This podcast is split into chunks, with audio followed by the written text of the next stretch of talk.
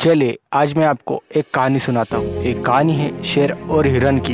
हिरन की रफ्तार तकरीबन 90 किलोमीटर प्रति घंटा होती है और शेर की रफ्तार अट्ठावन किलोमीटर प्रति घंटा होती है। इसके बावजूद अक्सर हिरन शेर का शिकार हो जाता है। क्यों? क्योंकि हिरन को लगता है कि वह शेर से कमज़ोर है। यही को उसे बार बार पीछे मुड़कर देखने को मजबूर करता है और हिरन का हौसला और रफ्तार दोनों कम हो जाते हैं। इसलिए आप खुद पर यकीन रखिए, पीछे मुड़कर मत देखिए। आप अपने सपने और लक्ष्य पर अटल रहिए। कोई आपका साथ दे या ना दे, खुद पर यकीन रखिए। इस कहानी के बारे में आपकी क्या राय है, हमें कमेंट बॉक्स में ज़रूर लिखे। और चैनल पे नहीं है तो सब्सक्राइब बटन दबाकर चैनल को सब्सक्राइब कर ले। मिलते हैं नेक्स्ट वीडियो में। जय हिंद।